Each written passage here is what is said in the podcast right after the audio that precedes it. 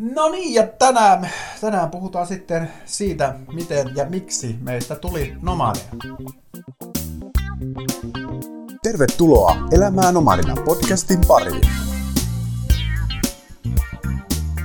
Niin, terveisiä vaan täältä Ranskan Dordognesta jälleen. Meillä on kolme kuukautta täällä takana, mutta nyt aika lailla varmaan viimeisiä hetkiä tai viimeisiä iltoja ja vähintäänkin viimeistä podcastia täältä viedään. Uusia reissusuunnitelmia on tulossa. Ei puhuta niistä tänään, vaan mennään tänään vähän ajassa taaksepäin puhumaan siitä, että mistä kaikki alkoi ja miten joku voi saada semmoisen päähänpisto, että lähdetäänpä takia maailmalle jättäen kaikki taakse. No mistä siis kaikki alkoi? En mä usko, että sitä voi varmaan edes niin kuin päivämäärää laittaa mihinkään käytännössä, että mistä se idea, mistä se ajatus sitten lähti. Mutta jos nyt lähdetään, lähdetään tosiaan niin kertaamaan ja kelaamaan vähän taaksepäin meidän yhteistä historiaa, niin meillähän nyt oli vuosipäivä. No niin, oli jäi. 16 vuotta. Voitteko mm. kuvitella? No. Minä en. Kuulostaa paljolta. Mutta siihen 16 vuoteen on mahtunut siis aika paljon ulkomaanmatkoja. Käytännössä kaikki lomat, silloin kun oltiin vielä niin sanotusti normaaleissa töissä, niin vietettiin kyllä ulkomailla. Ensimmäinen yhteinen reissu oli varmaankin vuonna 2005. Mm. Tarina ei kyllä nyt kerro, että mikä se oli, mutta, mutta joku Euroopan kaupunkiloma. Olisiko se ollut Praha? Ehkä Praha, no, ehkä, ehkä Riika. Fiilis. Mahdollista, että se oli myös Tallinna, mutta joku tämmöinen siis muutaman päivän. Kyllä, kyllä. Viikonloppu. Pitennetty viikonloppu tai jotain semmoista. Mutta tuliko meillä nyt sitten niin kuin ennen, ennen tätä nomadielämää, niin mitäs me laskettiin, 70 ei ollut niin paljon, olisiko ollut 58, kun Oliko niin nyt on 78, eli parikymmentä okay. uutta no maata. Mutta onhan se siis ihan älytön 60 määrä. maata, 60 maata 15-16 vuoteen. Tokihan nyt enemmänkin pääsee, mutta jos nyt ajattelee se, että käytetään ainoastaan äh, nämä viralliset loma-ajat niin sanotusti työelämästä, niin tuota, ei siinä aika paljon. Mutta meidän elämähän oli sitä, sitä aikaisemmin, että tuota, saatettiin ottaa kuukausi, kuukausi talvilomaa joulun aikoihin yleensä ja käydä kolmessa neljässä maassa. Eli käytännössä tarkoittaa sitä, että ei siinä, ei siinä kauheasti niin kuin tutustuttu paikalliseen kulttuuriin tai, tai oikeastaan mihinkään muuhunkaan. Niin, ehkä semmoista hienoista ahmimisen makua, että, että jos lähdettiin käymään Latinalaisessa Amerikassa vaikka, niin kyllä siihen sen... No yksi reissu tehtiin vaan pelkästään Ecuadoriin, mutta sitten tehtiin myös semmoinen, että samaan muutamaan viikkoon pakattiin Peru ja Bolivia ja Chile. Ja, ja sitten... jos yhtään ajattelee mittasuhteita siellä päin, niin, niin eihän siinä nyt kummosta kierrosta kerke. Yksi reissu tehtiin myös pelkästään Meksikoon, joka oli kaksi viikkoa. Mm, kyllä. 2009, jos muistan väärin. Mutta joo, siis nälkä, nälkä kasvoi syödessä niin kuin siinä reissatessa ja se viehättyminen tavallaan niin kuin näistä kaikista erilaisista kulttuureista ja maisemista ja siis kaikesta, mitä maapallo päällään pitää. Että... Niin ja oli se semmoista, semmoista tuota, irtiottoa elämä arjesta totta kai, tietysti niin kuin kaikilla loma aina. Mutta sitten myös tämmöistä jännitystä elämään myöskin, että, että tuota, me on vissiin tehty kaksi pakettimatkaa yhdessä. Ää, ensimmäinen oli Lansarottelle jonka vannoin sen jälkeen, että se oli viimeinen. Mutta mentiin kuitenkin sitten vielä toisen kerran Kambiaan, johon ei oikeastaan varsinaisesti päässyt. Tai hirveän paljon hankalampi päästä Kambiaan ilman, että ottaa paketin. Joo, nämä oli siis, Lanzarote taisi olla 2006 ja mm. Kambia olisi ollut 2008 tai jotain. varmaan, joo. joo. Et hetki, hetki on niistä kulunut. Mä ajattelin niin, että, tuot, että se matkustus mahdollisti irtautumisen siitä niin kuin arkirutiinista ja ympäristöistä täysin. Ja siis moni, mä oon jutellut paljon ihmisten kanssa tästä yleensäkin matkustamisesta ja, ja, ja, ja lomailusta, niin sehän on ihan täysin yleistä ja normaalia. Ei meidän mielestä ole normaalia, mutta se on ihmisten mielestä normaalia, että et, et, niin otetaan kaksi viikkoa ja lähdetään löhöämään rannalle tai altaan reunalle tai mihin tahansa. Se on sitä rentoutumista. Mulle se taas on niin kuin, semmoinen asia, että mä voisin ehkä olla siinä altaan reunalla todennäköisesti puolitoista tuntia ja sen jälkeen niin kuin, loppu kaksi viikkoa pitää tehdä jotain muuta. Öö, en tiedä, onko sitten ollut, onko ollut ressaavaa työelämää ja kaikki mahdollinen, mutta minusta tuntuu siltä, että ne oli niin kuin vapauttavia hetkiä olla kuukausi pois täysin kaikesta. Ja tavallaan sen, sen niin kuin ajatuksen sai, sai jotenkin haltuun sillä, että, tuota ei, että oli niin kuin tarkoitus pystyä ajattelemaan ainoastaan sitä seuraavaa hetkeä. Niin, siihen totta kai vaikuttaa se just, että lähdetään niin kuin backpacker-tyylille mm. ja jotenkin ehkä, no en mä tiedä, jonkun mielestä niin kuin vaikeisiin kohteisiin, mutta no, ehkä oikea termi on semmoinen niin kuin haastava, haastava kohde, että kaikki pitää selvittää, mistä ei ole mitään tietoa olemassa ja en mä tiedä, no tietysti nykypäivänä asiat on vähän eri tavalla, että, että internet kertoo meille niin paljon enemmän asioita kuin kymmenen vuotta sitten. Kyllä.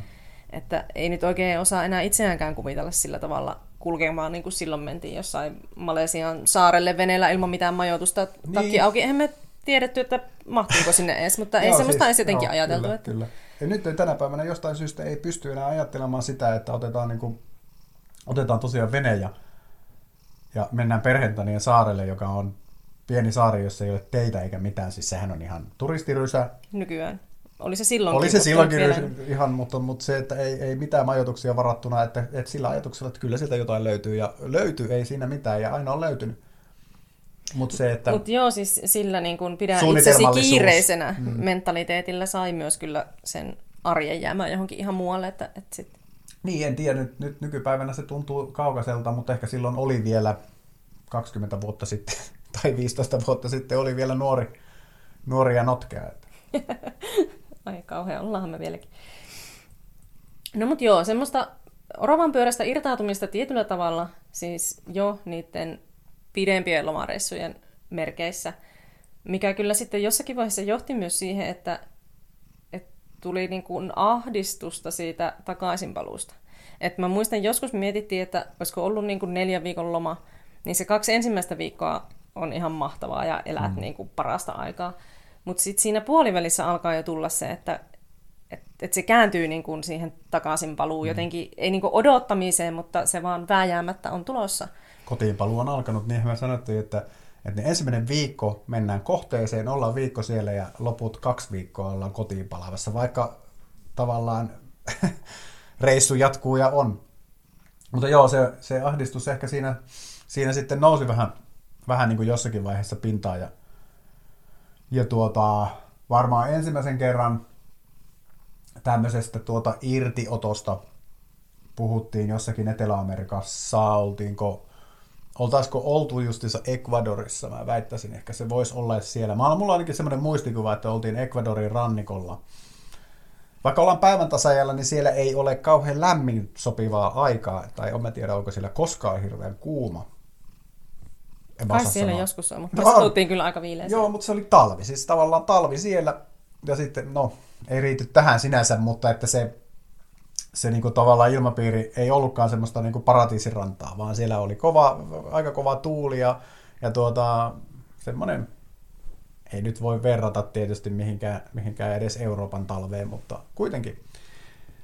Niin muistaakseni siellä ensimmäisen kerran laskeskeltiin näitä niin kuin Excelillä, että, tuota, että hyvänen aika, me asuttiin silloin Oulussa vuokralla keskustassa Kansankadulla ja tuota, että niin kuin me kulutetaan tällä re, niin kuin reissulla, reissussa olemalla niin puolet vähemmän siis senä aikana, kun mitä asuttaisiin pelkästään niin kuin vuokra-asunnossa Suomessa.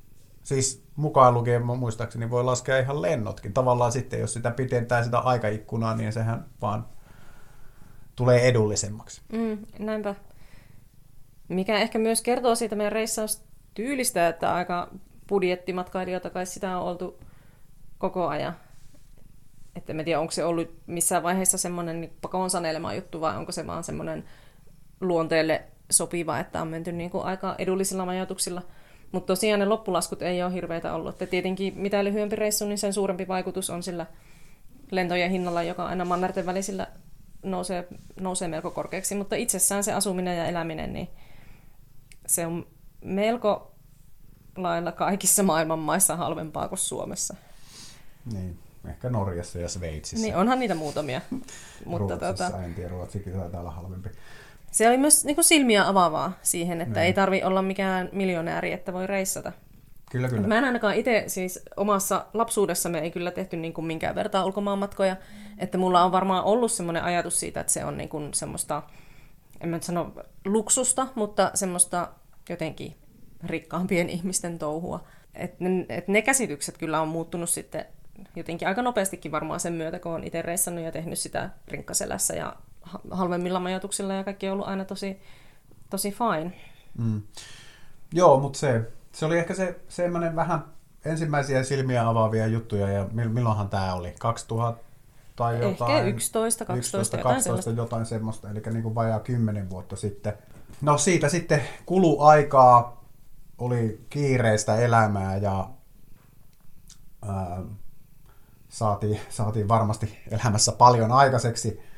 Mutta sitten varmaan semmoinen niin seuraava, seuraava mistä, missä tässä puhuttiin, niin, niin oli, oli 2016 Filippiineillä. Me oltiin toista kertaa Filippiineillä, varmaan kolmatta tai neljättä kertaa, neljättä kertaa Kaakkois-Aasiassa. Niin silloin oikeastaan sanotaan näin, että alettiin jo hahmottelemaan, mitä tämä Finsaway on.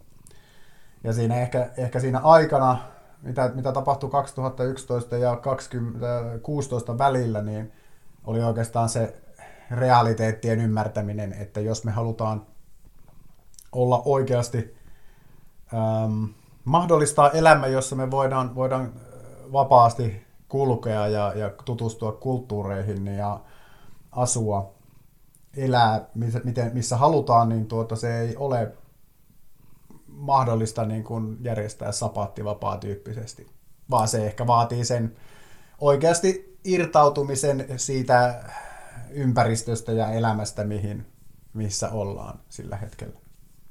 Niin, mä luulen, että silloin Filippiineillä me ehkä enemmän vielä puhuttiin semmoisesta nimenomaan niin kuin pidemmästä lomasta, mutta kyllä se varmaan tosissaan aika nopeasti, niin kuin sanoit, niin konkretisoitu, että ei se vaan, ei se vaan toimi. Tai tietenkin aina voit irtisanoa itsesi ja sitten kuvitella pääsemässä takaisin samaan firmaan tai eri firmaan, kun tuut, tuut pois, mutta jotenkin sekään ei tuntunut kauhean realistiselta. Et, ja noihin samoihin aikoihin varmaan sitten löytyi tämä nomadismin ajatus tai mm, ymmärrys siitä, että maailmalla on sellaisia ihmisiä, jotka on matkannut jo vuosikausia ja tekee töitä, jonkunlaisia digitöitä kulkiessaan. En mä ollut ennen tuota edes kuullut nomadismista. En mä tiedä, ei se varmaan ollut vielä silloin 2016kaan, mutta silloin alkoi kuitenkin jotain semmoista uskoa tavallaan löytymään siihen, että, että tämä on mahdollista ja oikeasti ihmiset tekee sitä, että kaikki ei olekaan jumissa siinä niin sanotussa normaalissa elämässä. Joo, ja siis se vielä siihen, että niin kuin, kyllähän se käytännössä Anne, on, Anne oli niin sanottu korporaatio-orja ja mä olin yksi yrittäjä. Niin yhtälö siitä, että, tuota, että olisi jotain mitään mahdollisuutta muuta kuin niin sanotusti jättää kaikki, niin aika hankala. Että tavallaan joo, ehkä se, että me tehtiin niin kuin tietysti ekstriimijärjestely jälleen kerran tietysti senkin suhteen, että me myöskin myytiin niin kuin kaikki omaisuus.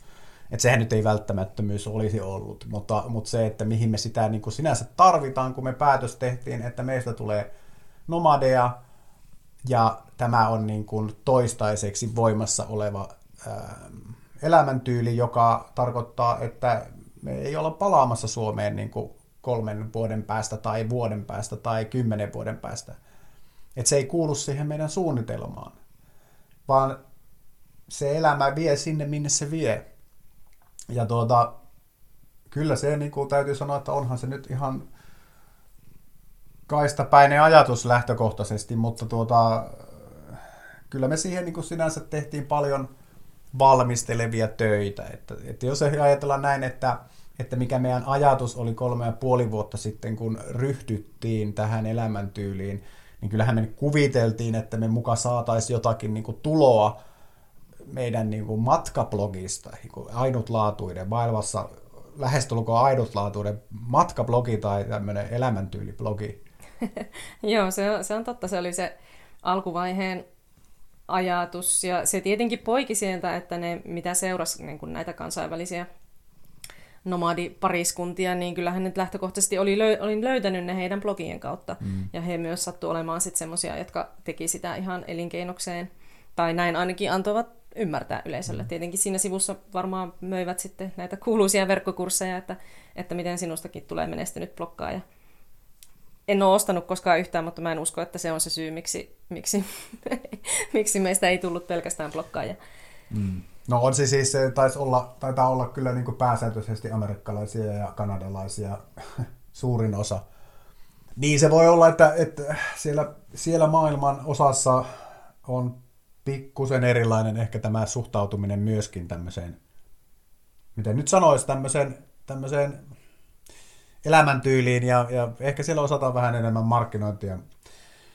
Mutta kyllä se sullakin, tietenkin mun tausta on niin erilainen, että, että mä oon ehkä ollut se jännittäjä tässä, että, että miten, miten mä nyt voin vaan irtisanoutua ja sittenhän mä oon ihan tyhjän päällä ja että mistä niitä töitä löytyy.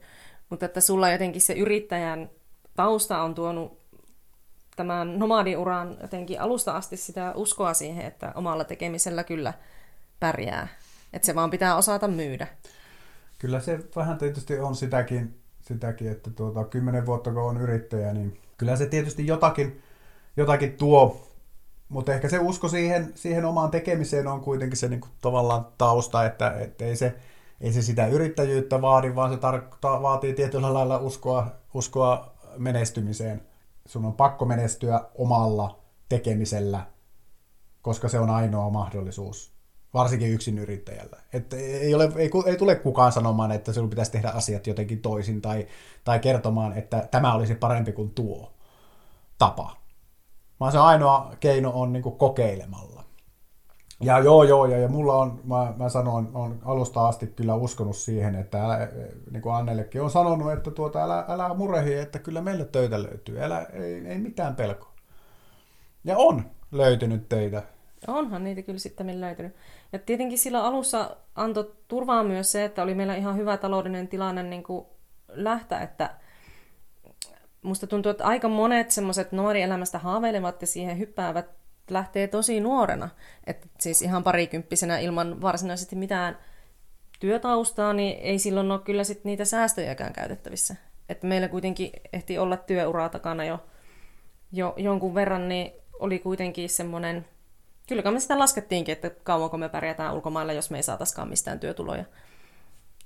Niin, joo ja siis ta- taloudellinen riippumattomuus, tämä FIRE-ilmiö, miksi, miksi sitä halutaan nyt kutsua, on käytännössä kuitenkin se äh, aika hyvä pohja sille, että sä pystyt elämään nomadina.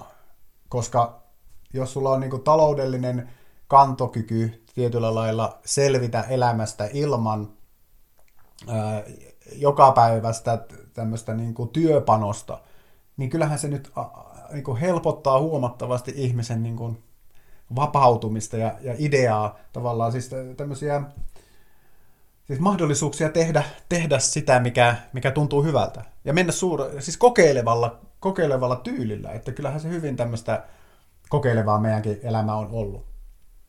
Ja, mutta siis tietyllä lailla, jos mennään niin vielä aiheeseen, että miksi ja miten meistä tuli tuota, nomadeita, niin se, se ehkä, ehkä kuitenkin on se semmoinen tietyllä lailla niin kuin vapaus ajatella itse ja, ja olla ilman tavallaan sitä niin kuin yhteiskunnallista rajoitetta tai aikataulurajoitetta. Et mä, mun mielestä on aivan loistavaa aamulla. En ole herännyt nimittäin, en ole herännyt herätyskelloon kolme ja puoleen vuoteen. No okei, okay, yksittäisiä tapauksia pois lukien, niin jos mennään johonkin junaan tai jotain, mutta niin kuin, et onhan se nyt jo käsittämättömän niin kuin vapaata jo pelkästään se. Mm, kyllä. Toisaalta ollaan tehty myös tosi pitkiä työpäiviä, että ei se niinku sitä vie pois, mutta voit itse päättää, että milloin teet tai milloin olet tekemättä. Mutta siis, se, joo, siis vapaus, vapaus siitä vali, valita mitä ja milloin ja missä. Hmm, missä, missä on myös tärkeää, koska totta kai se seikkailun nälkä ja maailman näkemisen nälkä, niin ei se ole mihinkään kadonnut. Et nyt ei enää ahnehdita sillä tavalla niitä uusia paikkoja ja uusia maita, kun silloin kun reissattiin puhtaasti lomalaisina, Mutta totta kai, kun on ulkomailla niin kuin pitkäaikaisesti, niin ehtiihän tässä kaikenlaista nähdä, vaikka etenee hitaastikin. Elämään omarina. Meidän ideologia oli kuitenkin ja on edelleenkin se, että me halutaan myös elää siellä maassa tai elää siellä kylässä tai siellä kaupungissa tai, tai siellä missä ollaan. Et se, että se ei enää ole sitä, että, että ollaan niin kuin viikonloppu jossakin, koska sehän merkkaa sitä, että, että me nähdään kaupunki ja voidaan kirjoittaa siitä matkablogiin. Mutta ei se todellista niin nomad-elämää ole, siis siinä mielessä. Mutta niin kuin, joo, no, mutta se, se ehdottomasti se niin kuin vapaus, vapaus valita, valita paikkoja. Valitettavasti tämä korona nyt on, on niin kuin riistänyt meiltä jonkun verran tätä vapautta valita ja, ja tuota, se, se hieman, hieman henkisesti kyllä niin kuin myös ahdistaa.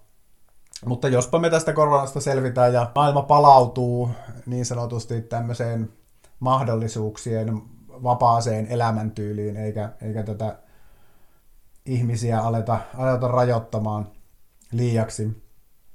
Joo, aika näyttää tämän. Ei oikein voi sanoa muuta kuin täytyy nyt mennä niillä pelimerkeillä, mitä tässä vaiheessa on.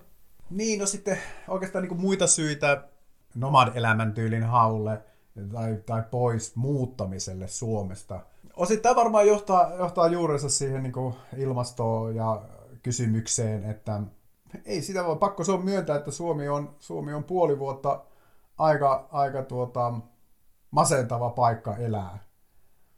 Et pimeetä, kylmää, märkää, niin jos sen vaan pystyy jotenkin vaihtamaan johonkin toiseen, niin minä ainakin olen henkilökohtaisesti sitä mieltä, että, että niin suosittelen.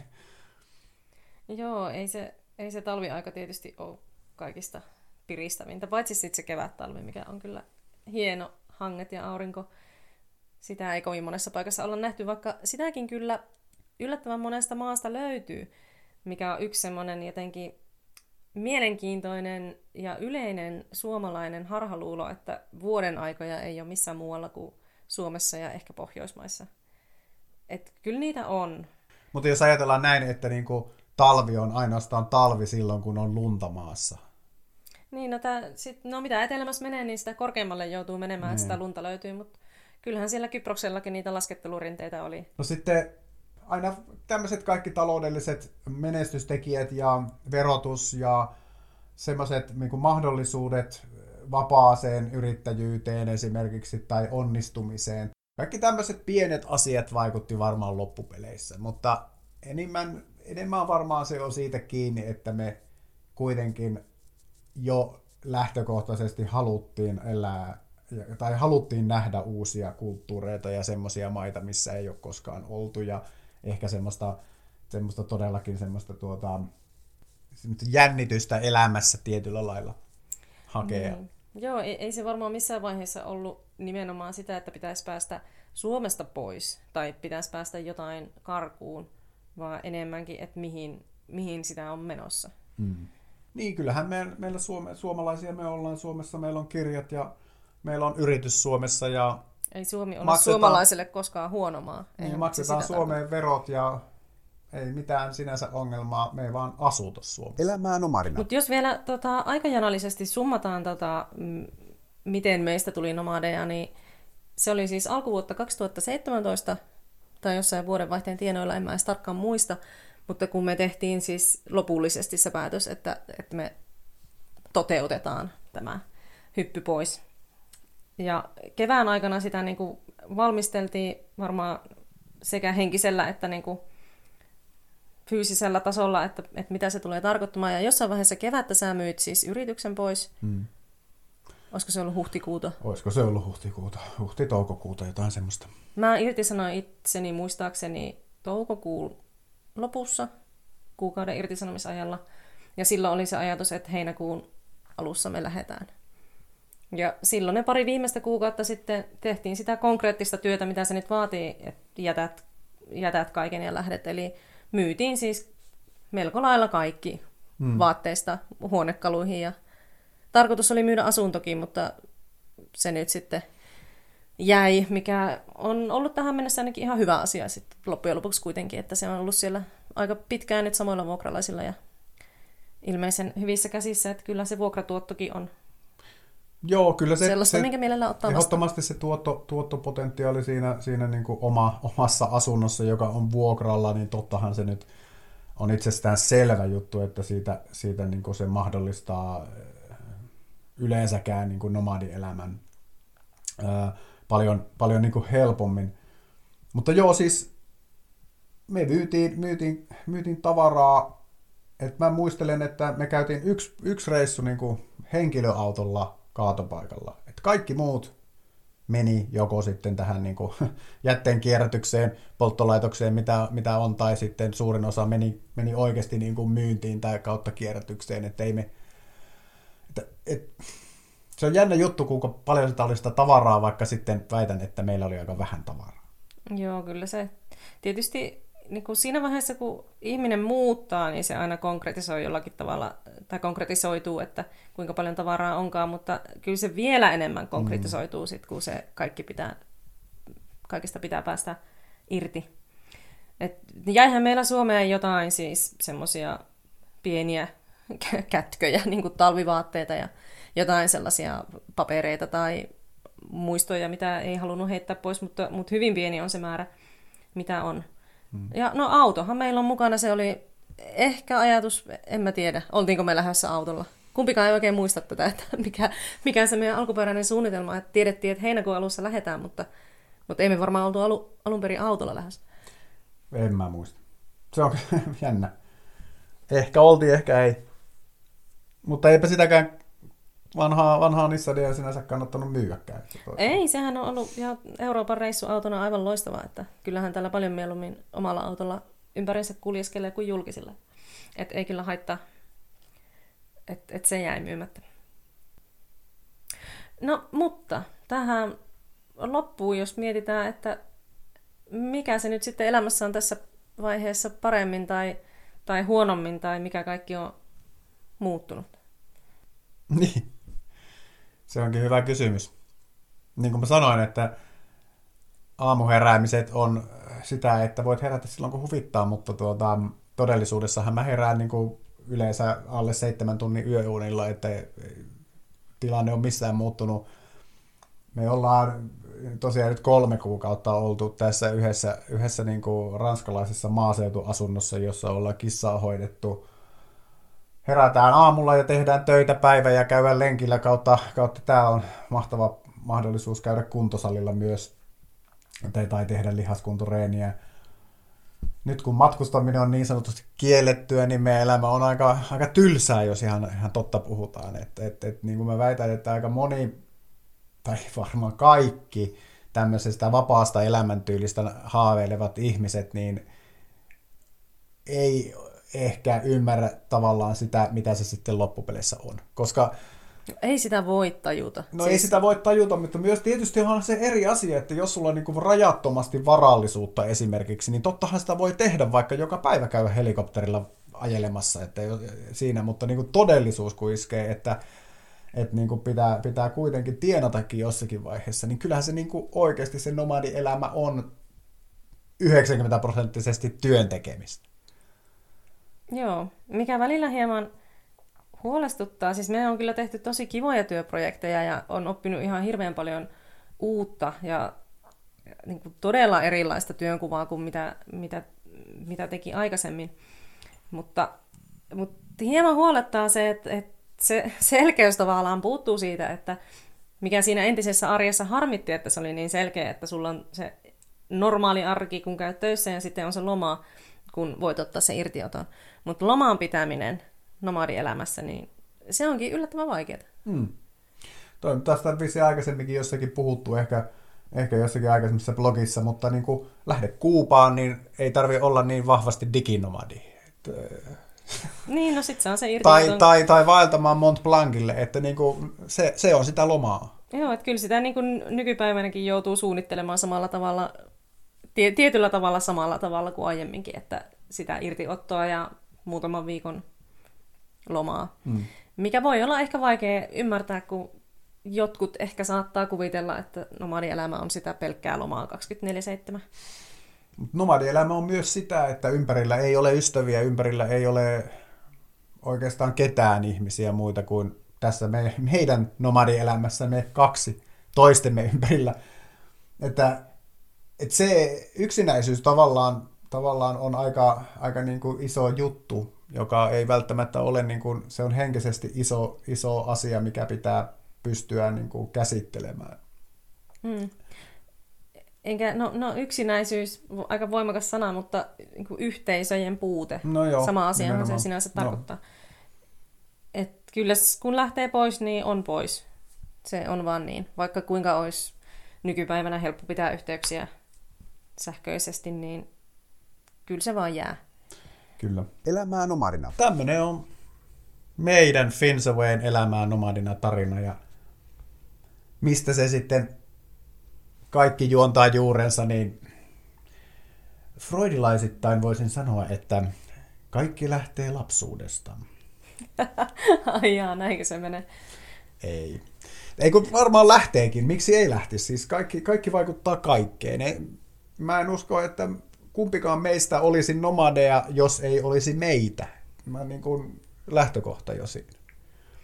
Niin, no joka tapauksessa pitemmän, pitemmän aikajakson tapahtumia ne on, että ei voi kiteyttää mihinkään yksittäiseen hetkeen tai tilanteeseen. Tai syytä, voi sanoa, Niin, että syy, syytä, syy on Suomen ilmasto. Ei syy ole Suomen ilmasto. Se on yksi osatekijä näissä niin kuin, isossa kokonaisuudessa. Eli tämä oli siis kehityskaari. Ja no totuuden nimissä näin kolme ja puolen vuoden jälkeen, niin onhan se sanottava, että ei meillä mitään aavistustakaan ollut, mihin me oltiin menossa silloin, kun me oikeasti siinä Ti- Tiidon kyydissä istuttiin täynnä tavaraa, oli takapenkki ja kontti, kun jätettiin vielä viimeisiä myytyjä tavaroita matkan varrelle Etelä-Suomeen ja, ja ylitettiin rajaa, niin ei semmoisia asioita voi vaan kuvitella, että, että mitä tässä tulee tapahtumaan. Niin, mä kertoisin tuossa jollekin ihmiselle tässä meidän kolmen, kun hän kysyi, että mitä te olette hommannut kolme ja puolen vuoden aikana.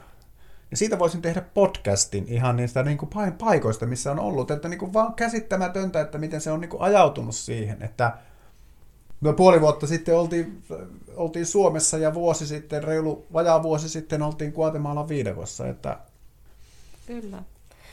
Mutta se oli varmaan tähän jaksoon nomadismin taustoja. Kiitoksia jälleen, kun olitte kuulolla. Ensi kerralla puhutaan sitten jostain muusta. Joo, ja olisi tosi kiva kuulla aina palautteita näistä asioista, että, että mennäänkö mihinkään oikeaan suuntaan, mitä halutaan niin yleensäkään kuulla. Et jätä, jätä palautetta linkin kautta. Joo, aihetoiveita. Joo, Muita ne on toiveita. hyviä, ne on hyviä. Että vaikka tässä elämää nomadina on aihepiiriä varmaan ylettömiin, mutta jossakin vaiheessa nekin ideat loppuu. Yes. Kiitti. Kiitos. Moi. Moi.